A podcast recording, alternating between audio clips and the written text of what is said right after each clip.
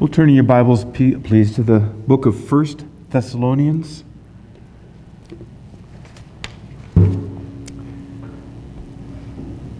Preaching this morning will be from the second half of verse 5, so verse 5b through verse 10. But to begin, before we stand for the reading of God's word for the preaching, just as a reminder, I'm going to read the first half of this chapter, what we preached last week where we saw the Thessalonians' conversion from the Apostle Paul's perspective. What he saw that assured him that God had indeed done a work in him, in them, and that they were saved, that they had been converted, that they had been transformed by God's Spirit. God's Spirit. So that passage from last week was the beginning of 1 Thessalonians chapter 1.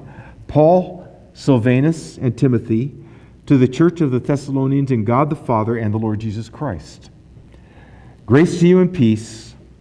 We give thanks to God always for all of you, constantly mentioning you in our prayers, remembering before our God and Father your work of faith and labor of love and steadfastness of hope in our Lord Jesus Christ.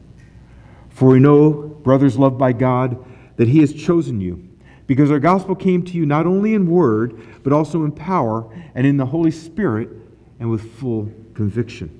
And now, please stand for the reading of God's word that will be the text for this morning's preaching.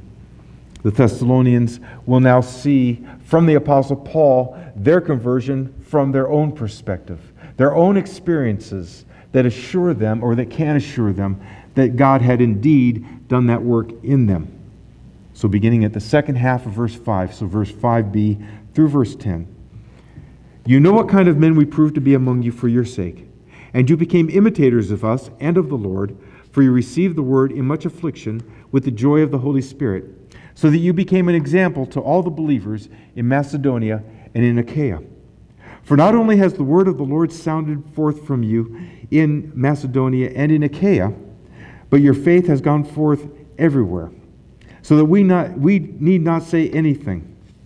For they themselves report concerning us the kind of reception we had among you, and how you turned to God from idols to serve the true and living God, and to wait for his Son from heaven, whom he raised from the dead, Jesus, who delivers us from the wrath to come. May God bless the reading and now the preaching of his word. You may be seated. Well, today's news report had an amazing story it appears that President Joe Biden, our new president, has repented of his sins, and particularly repented, repented of his advocacy of so many positions which the Bible would call immoral and wrong. And he now stands opposed to such things as the Bible would cause a man to be opposed to, such as abortion. And he has repented of his demand that conscience be ignored, especially regarding the sexual revolution. As he repented of all this, Vice President Harris knelt beside him and he prayed for God to forgive him. He prayed to God to grant him guidance by his Spirit.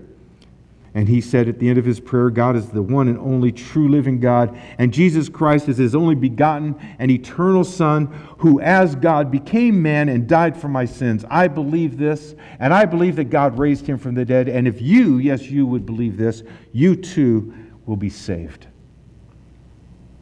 Well, of course, that did not really happen. I made that up. And that didn't happen, and nobody really expects such a thing to happen. But it's not as if that little fiction that I just presented to you is something impossible. As though I claimed to have seen a unicorn or Bigfoot. You see, God could as well have caused that, or could still cause that, in a Joe Biden, a Kamala Harris, or anyone else for that matter, as he did the Thessalonians so many centuries ago, and as he did, God willing, yourself when you came to faith in Jesus Christ. You see, God has saved men entrenched in sin ever since sin entered into the world. Which is why the Apostle Paul said to the Corinthians and to us, and such were some of you. You see, for the Thessalonians, to have turned away from their idols and turned to the living and true God was no less incredible for the people of that day to see than it would be for us today had my little fiction been reality. it would be no less incredible. And the same God who converted the Thessalonians, the same God who transformed you and me, could just as easily, and to his own glory, and to our jaw dropping amazement, convert our current president. Our subject this morning is transformation.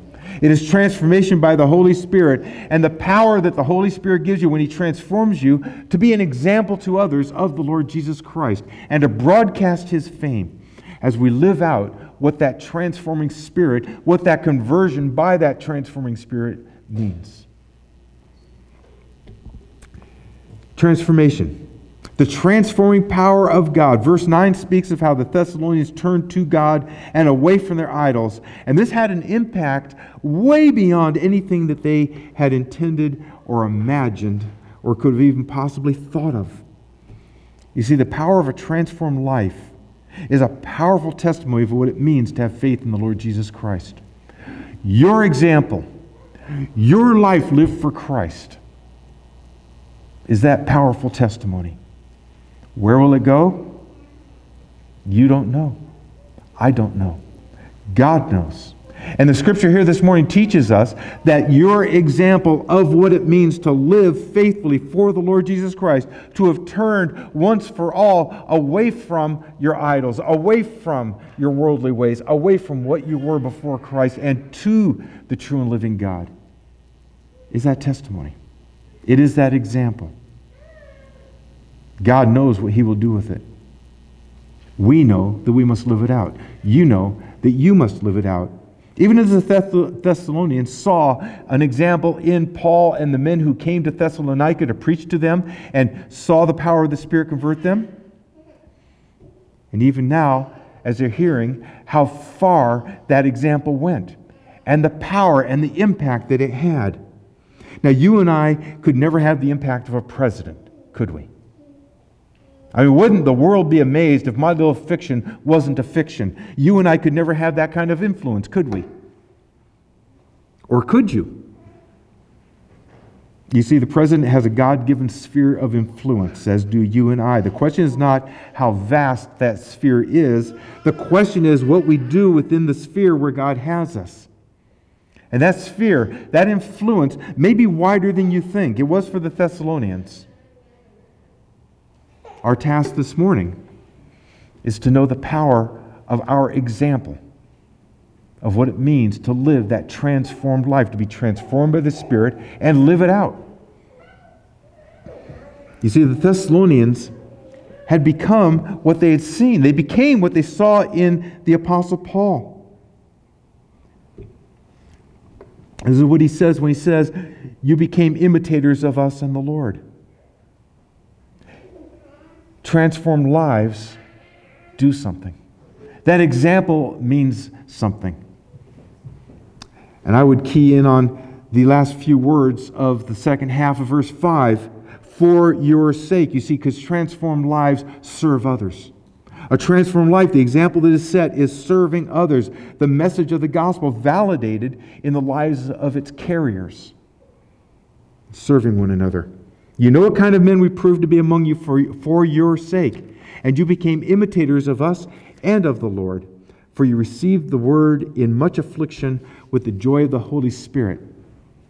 Those important words, for your sake. Paul's commitment to the gospel was this no holds barred commitment. He denied himself anything that would get in the way of the gospel being communicated from him to whomever his audience was.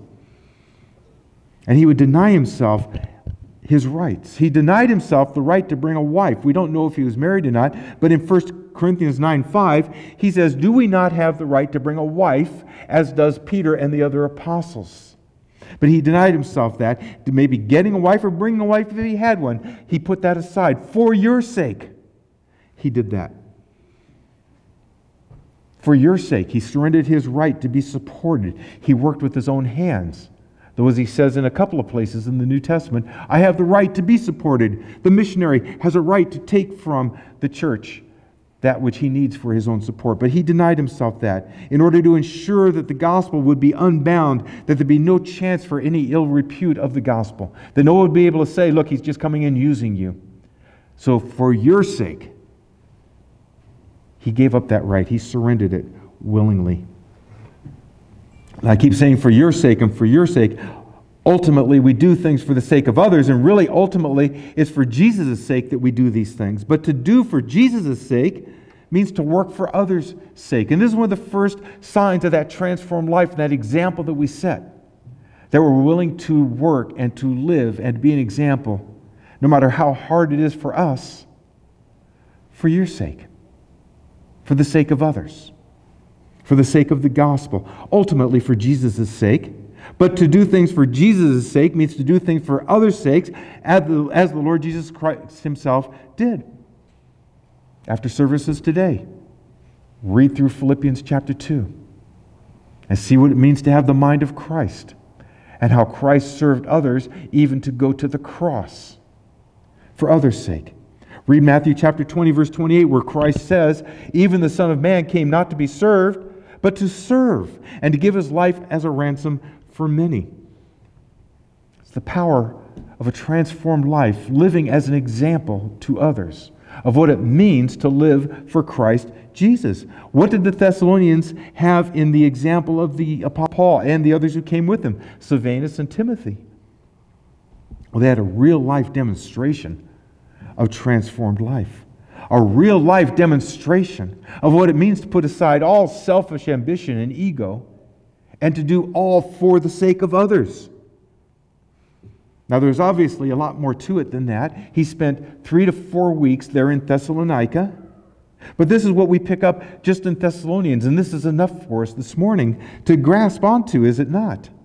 This real life demonstration of transformation. They saw in action what it means to pick up your cross daily and follow the way of the Master, Jesus Christ.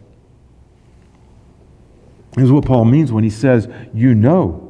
You know what kind of men we became among you, were proved to be among you. They saw it lived out, they saw the example matching up to the message. One of the ways Paul, from last week's message, in the first part of verse 5, says that they, he knows that they were converted was that he was preaching with full conviction. He meant what he said. He was convinced that he was telling them the truth. And then he says, You know that that truth that I gave you with full conviction, you know that I lived it out before you. You know that you saw it. You experienced it. You can perceive it. You can put your hands on it, as it were. An example, a lifestyle that match the message.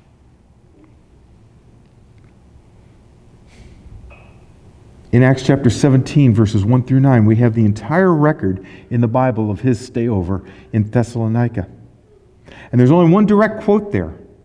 And this is where Paul says to them, This Jesus, whom I proclaim to you, is the Christ. He had been in the temple. He was showing them from the scripture that the Christ had to die and be raised from the dead. In other words, die for sins, and God's going to raise him up. He shows them that from the scriptures. And he has this one direct quote This Jesus, this one I've been talking to you about, this one I've been proclaiming to you, he is that one. Yet in the three or four weeks he spent there, they were able to see that the Christ he proclaimed is the same Christ that he followed.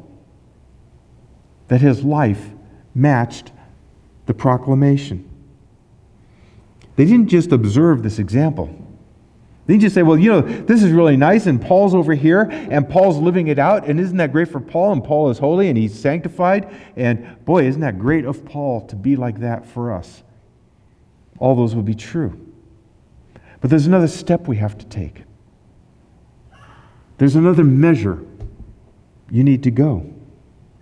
They didn't just observe the example they saw in Paul. As they saw Paul living out this gospel message he proclaimed to them, as he proclaimed faith in Christ, they saw him living for Christ, then they followed what they saw. They assimilated his example as the pattern for their own lives. Do you know what one of your most powerful evangelical tools is? That you personally, as a follower, as a disciple of the Lord Jesus Christ, have in your arsenal of evangelical weapons? It's right here. It's your example. It's simply your example of what it means to live for Christ. Francis of Assisi famously said, Preach the gospel often, use words when necessary. There's some problems with that. There's some doctrinal deficiencies in that because we are to use words when we proclaim the gospel. Faith comes by hearing, and hearing by the word of God. Paul even says here that our gospel came to you not only in word, which means it did come in word. So Francis's little saying there has some problems to it, but it has some real strong points that we need to look at. We need to think about here as we look at the Thessalonians, as we think of ourselves. What did he mean by that? Preach the gospel often, use words when necessary. He meant live it out.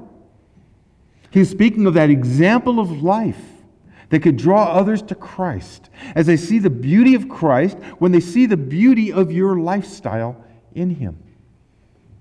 That mean perfect lifestyle? Of course not. We can't do that. It does mean to live it out. It does mean to follow what the Scripture says. It does mean to walk in the way of our Master, the Lord Jesus Christ. It does mean, as you see others around you who follow that way, and you can look and see their holiness of life and see their faith in Christ and see it played out in their decisions, in their attitudes, in their words. To grasp onto and to follow that example even as the Thessalonians did Paul's example.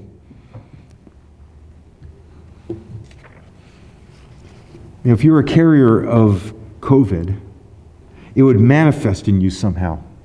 Something would happen from severe to light symptoms. We'd be able to see it.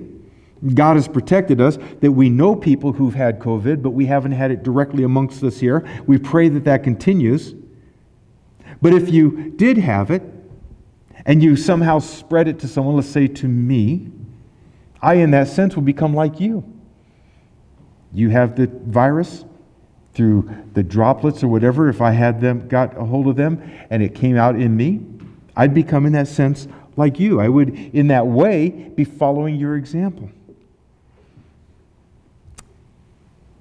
If you're a Christian who's been transformed by the Spirit of God, you're also a carrier of something. You're a carrier of something that you spread, not by moisture necessarily that's with COVID, but by word, by lifestyle. You're a carrier of the gospel.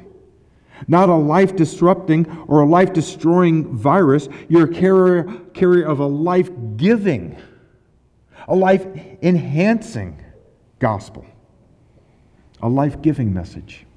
And in that sense, when your example spreads to others, those others to whom it spreads become like you, as you are like, shall we say, the Apostle Paul, as he is like Christ. There's a direct line. It's one of your most powerful evangelical weapons in your arsenal is to simply live out what the gospel says. Now, I'm not saying don't speak the gospel. Francis of Assisi, we can take that the wrong way. Do speak the gospel. Do say in words what the gospel means that Jesus Christ died for me, who is the chief of all sinners, the Son of God who gave himself up for me, who loved me, excuse me, who loved me and gave himself up for me. But the lifestyle has to match the words. And if all we tell people is the gospel that Jesus Christ rose from the dead, and if you believe in him, you too will be saved, there's more to it than that. There is a life, an ethic, a worldview behind it that flavors your decisions and your words and your attitudes and your demeanors. And this is the other part of it. And in Thessalonians, you see the power of that example. He says, You became imitators of us, you mimicked us. Though mimic doesn't have some of the negative connotations it does today for us, so we use it as it is. You became imitators of us and the Lord, for you received the word in much affliction with the joy of the Holy Spirit. Here's an evidence that they had. Paul saw it, but he's saying, This is something you know. This is something you yourself experienced because I'm speaking of your own experience in the gospel. This is what you did that I saw. There's an Irish poet who said that imitation is the sincerest form of flattery. But you see, imitating Jesus is not flattery, it is duty. It's a joyous duty, but it is duty. Paul cites only one evidence of how they imitated him. I'm sure there were more if we could have been there for those three or four weeks. But he cites just this one evidence of their imitation of him as he followed and imitated the Lord Jesus Christ. Their joy in the Holy Spirit was not diminished by the afflictions or the severe trials they endured for the faith.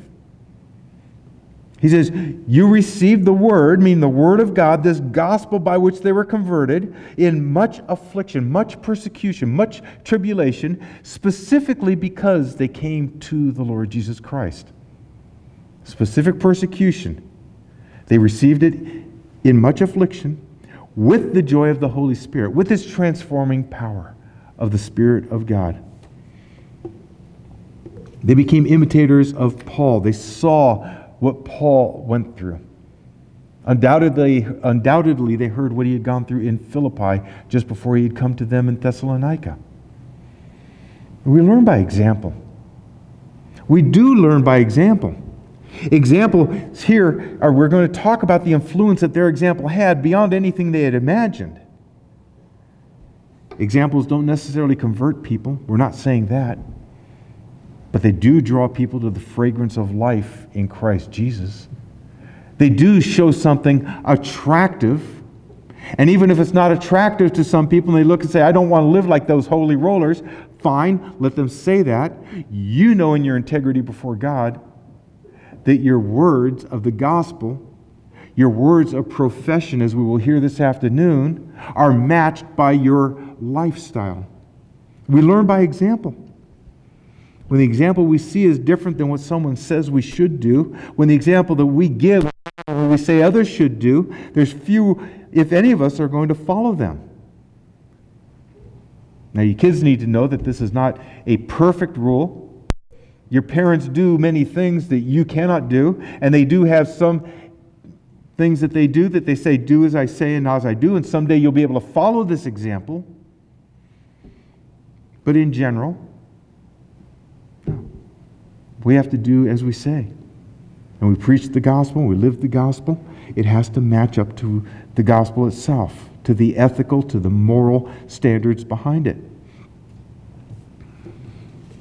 We learn by example, do we not? We follow good examples. We try to. No one would pick a bad example. I mean, if I wanted to invest and I found a man who had a great scheme for riches, and I found out that he was not only poor and destitute, but he was in jail for a long time for some kind of fraud, well, I wouldn't follow him. I wouldn't follow that example, and neither would you. We choose our model more carefully than that. We, we follow, we, we imitate those things we think or that we hope are going to bring beneficial results. You parents, you model for your children a pattern that they hope, you hope will bring good to them hard work, faithful marriages, worship, gospel, obedience, faith in the Lord Jesus Christ, all for the sake of our children. We do it for your sake.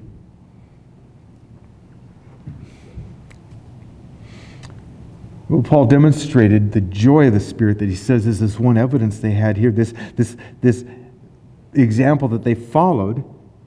In Acts chapter 17, verses 5 through 8, in the middle of this only, sec, only record we have of his stay in Thessalonica, and he tells of the way that the gospel was generally received by them. Acts 17, beginning at verse 5, says, But the Jews were jealous, and taking some wicked men of the rabble, they formed a mob, set the city in an uproar, and attacked the house of Jason, seeking to bring them out to the crowd.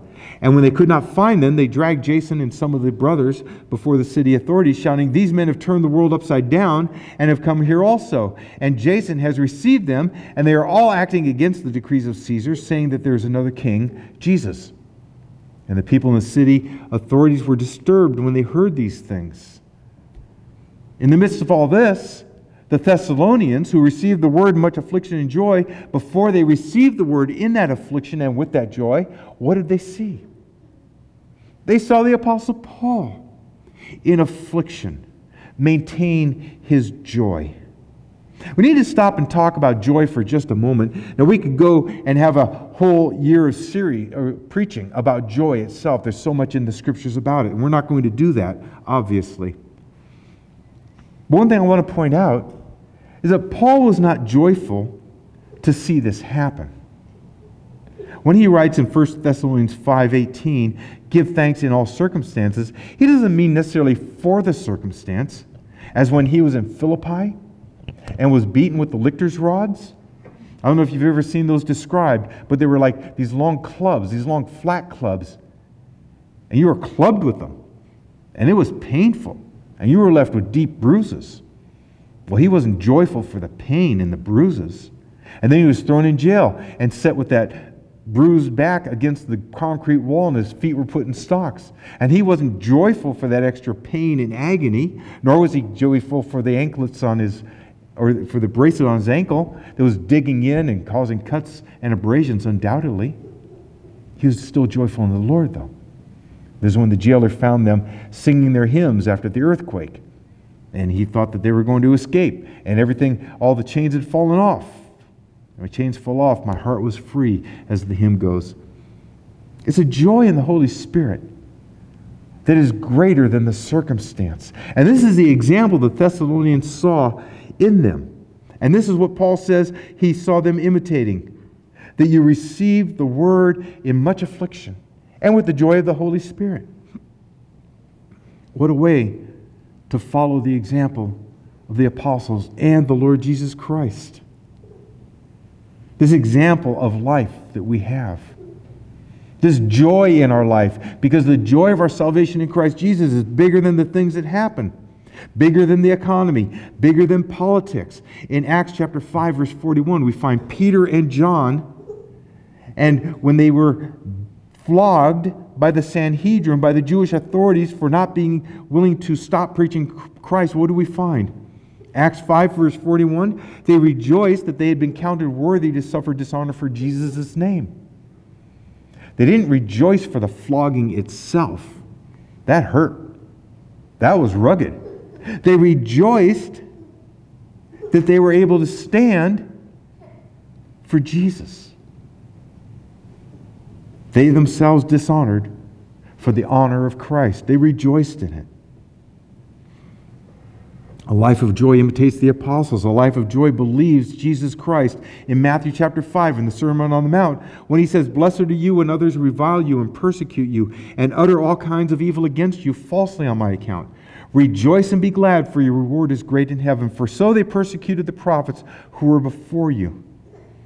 A life of joy in the Holy Spirit, that transformed life that knows this joy, even in affliction, believes Jesus when he says, when you suffer for my account, you are blessed. Not will be, though you will be. You are blessed. Life of joy imitates the apostles and it imitates Jesus Christ himself in Luke 9, verse 53, that Jesus rejoiced in the Holy Spirit. The joy of the Holy Spirit, something that cannot be defeated or deflected by circumstance. Your personal joy can. My personal joy can but not the joy that the Holy Spirit gives you. We can stop and ask ourselves, as we think of the example that we set in this joy that we have in Christ in all circumstances, even in much affliction, what would it take, or what does it take? What did it take the last time for your joy to be overcome? 2008, when we had that great downturn in the economy and so many houses went underwater, if yours was one of them, did that overcome your joy? That would be a tough one. I'm not trying to minimize that. I'm not trying to say that that would have been easy.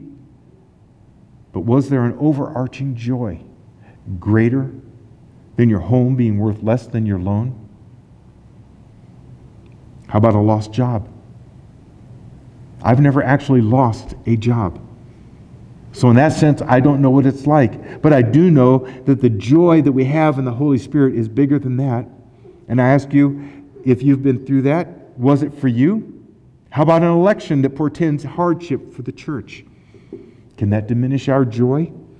Can that make us to stop following the example of the apostles who were following the examples of Christ himself?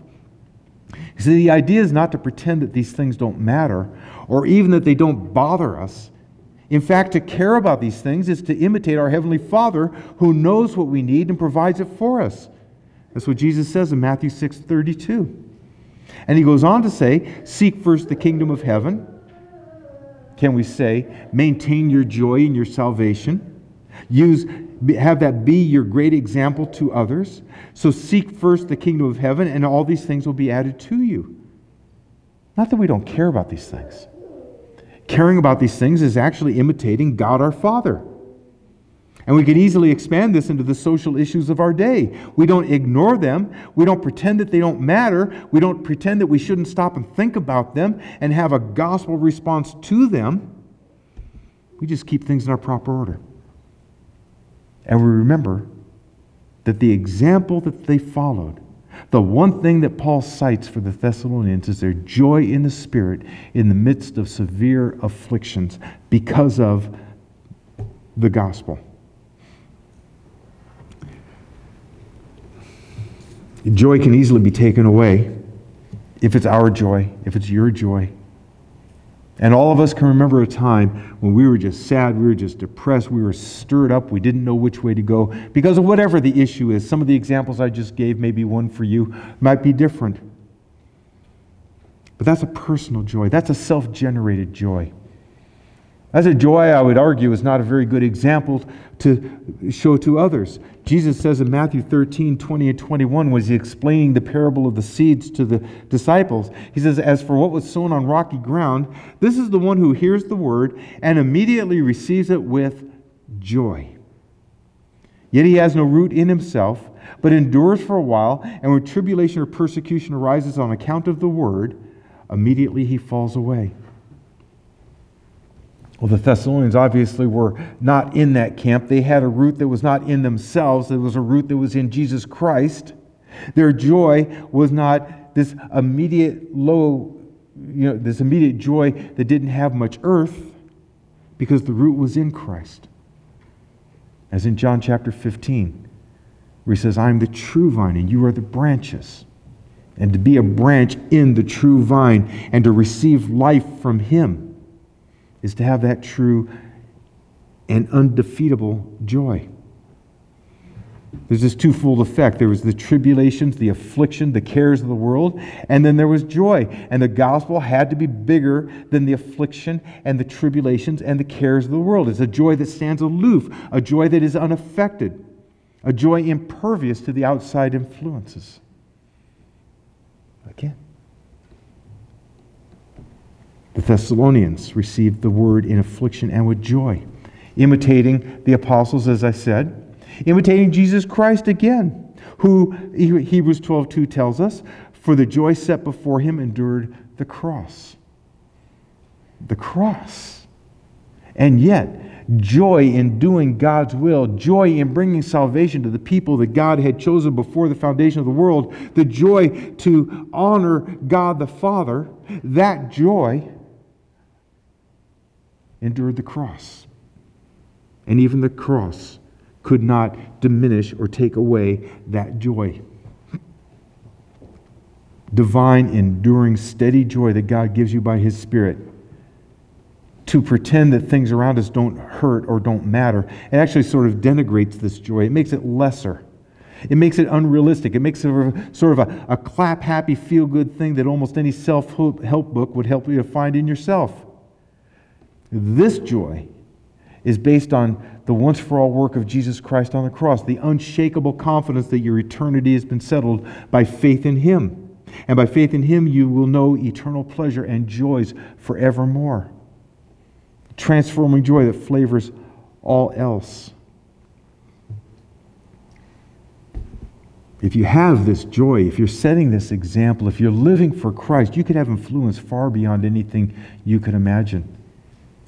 And we don't have the bully pulpit of a president of the United States, but we do have a God who is God over all the world, over all the universe.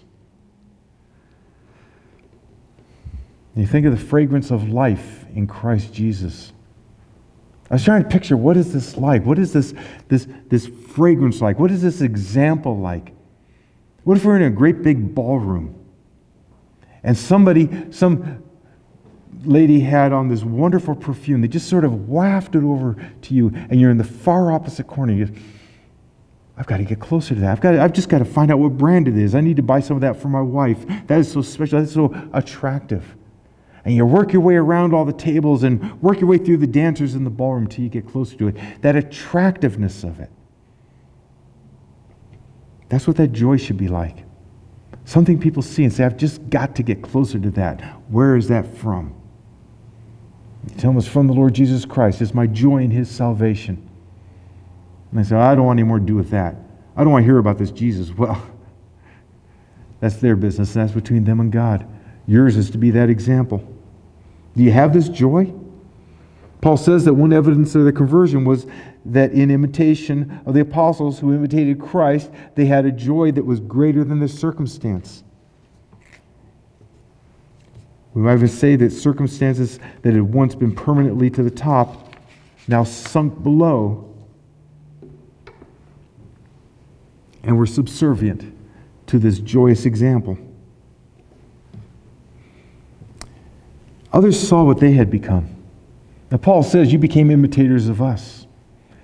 You became what you saw in us, and others saw what the Thessalonians had become. Transformed lives are spurring others on. As Paul did theirs, so theirs did others. This is verse 7. So that you became an example to all the believers in Macedonia and in Achaia.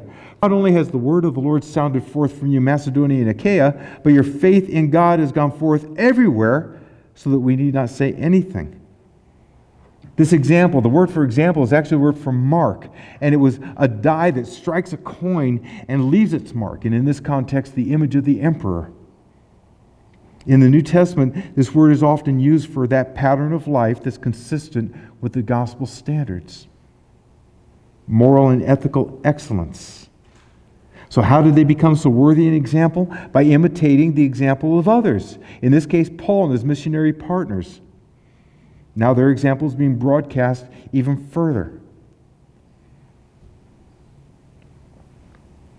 You know, we said in the beginning, we wouldn't think that we would have the impact of a president of the United States repenting as that little fantasy I made up. That's a false limitation, brethren. Do you have the Holy Spirit of God in you? Because if you've been transformed by Him, He doesn't just transform you and make you a Christian, then go somewhere else and make someone else a Christian. He resides within you. You have God within. We have God within each of us and amongst all of us.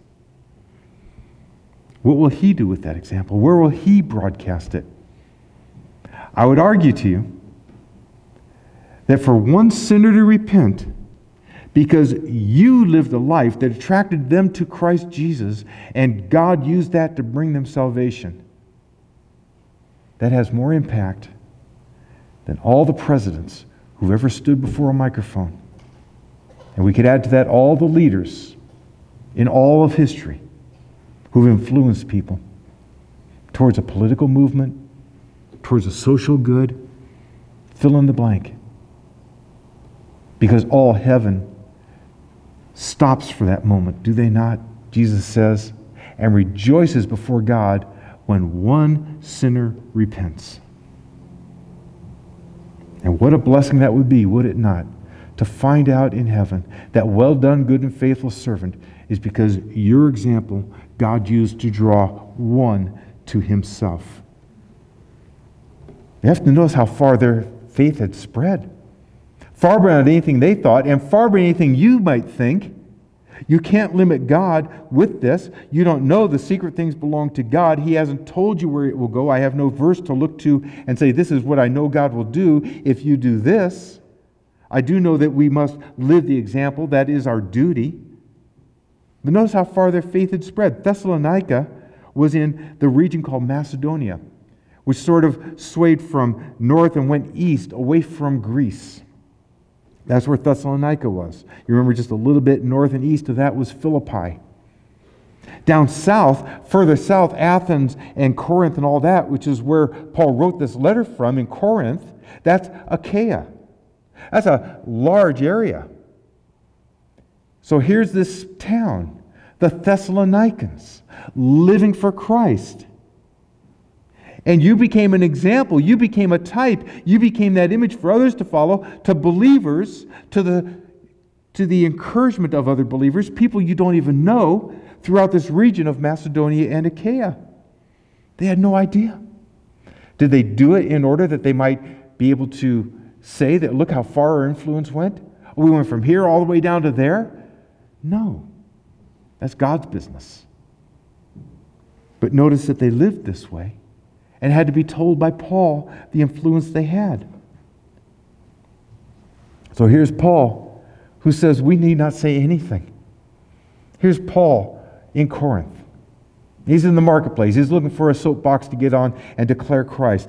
And somebody comes up to him and says, Hey, I, I know you. Uh, you're Paul, right? Aren't you the guy who preached about this Jesus guy up north in, um, where was that? In Thessalonica. He says, Why, yes, yes, I am that one. Why do you ask? And he says, Well, it's those Thessalonians. I've, I've heard that nothing can get in the way of their faith. They're being persecuted, but they're still joyous. And Paul might say, Oh, really? I hadn't heard. Well, tell me more about them, those Thessalonians. You tell me more about them, and uh, I'll tell you about the Jesus behind it. But the idea here is that the Thessalonian example had had this positive effect throughout the whole region beyond anything that they ever even knew was possible, much less expected. When you live for Christ, there's no telling where his fame is going to spread. When you show joy in the Holy Spirit, which is as steady faith and belief and recourse to him in all matters, no matter what it is, and your neighbors are stirred up, and your coworkers are stood up, and everybody's running around, as we say, like a chicken with a head cut off. And you say, Yes, but I have Jesus. Oh, so you don't care about the economy crashing? Well, certainly I care about the economy crashing. I care for your sake as much for, as for my sake. But it can't overcome my joy. When you live for Christ in that way, you don't know where His fame, not your fame, His fame will spread. Will it be the workplace where people are going to be unable to deny that something outside of you has invaded you like a virus? But this one has no cure. Will it be a family member? will it be a family member, even another state, a neighbor, a neighborhood, a town, a city. The Thessalonians' fame, well, Jesus' fame through the Thessalonians, spread throughout this whole region. What had they done? F. F. Bruce says, by word and life, they made it known to others, made, made the gospel known to others by word and life.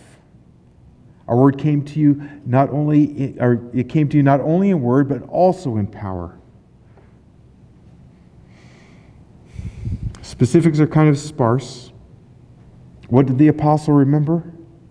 For what work was he so proud as to call them in chapter 2, verse 19, his hope and joy and crown of boasting? that they received the word in much affliction with the joy of the Holy Spirit, so much so that Paul could cite them as an example for others to follow. You know, we want to be evangelistic, do we not? We want our church to grow, do we not? So here's how to grow your ministry be like Jesus.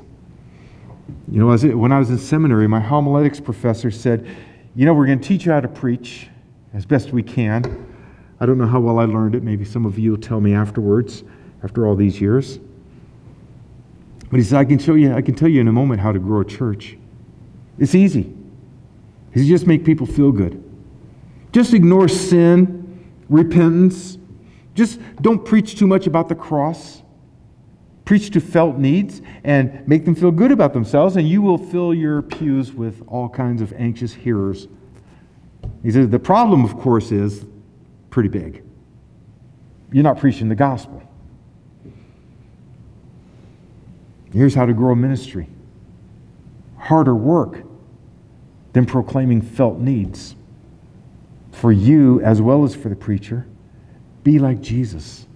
And someone would come along and say, Yeah, that sounds good, but you know, what we need to do also is let's turbocharge the worship. You know, let's get peppy music. Let's have dynamic worship. Let's get preaching that deals with things that really, really matter.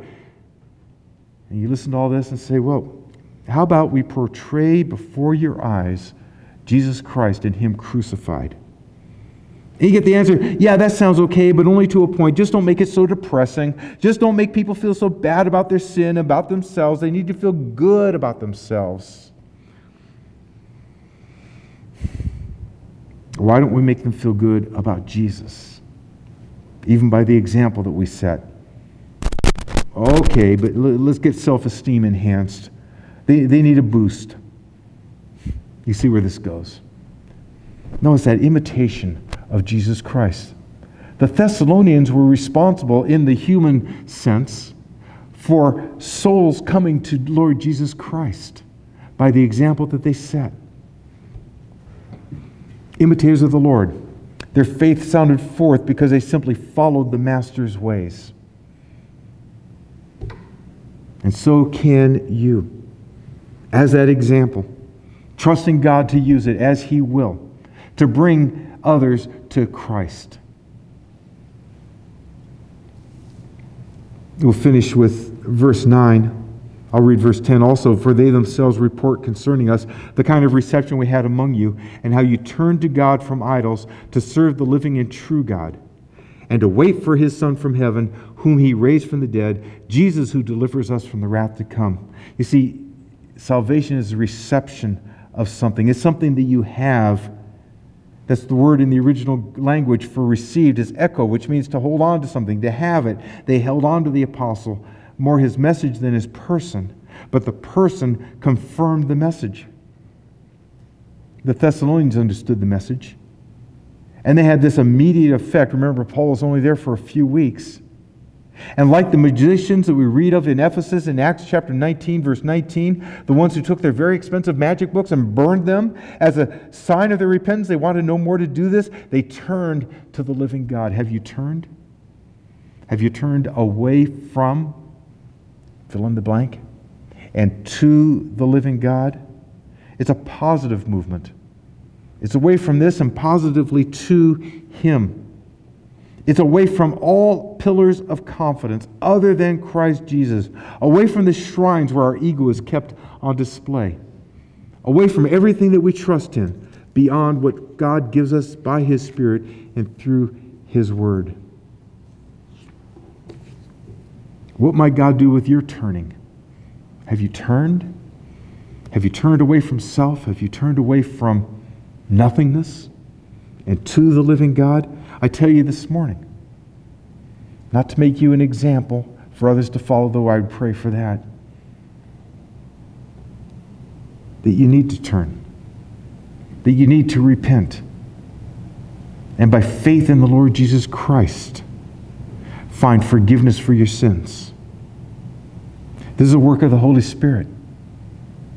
This is the transforming power of God. This is Ephesians 1:19. That the power that God exerted in Christ when he raised him from the dead is the same power he works toward you who believe.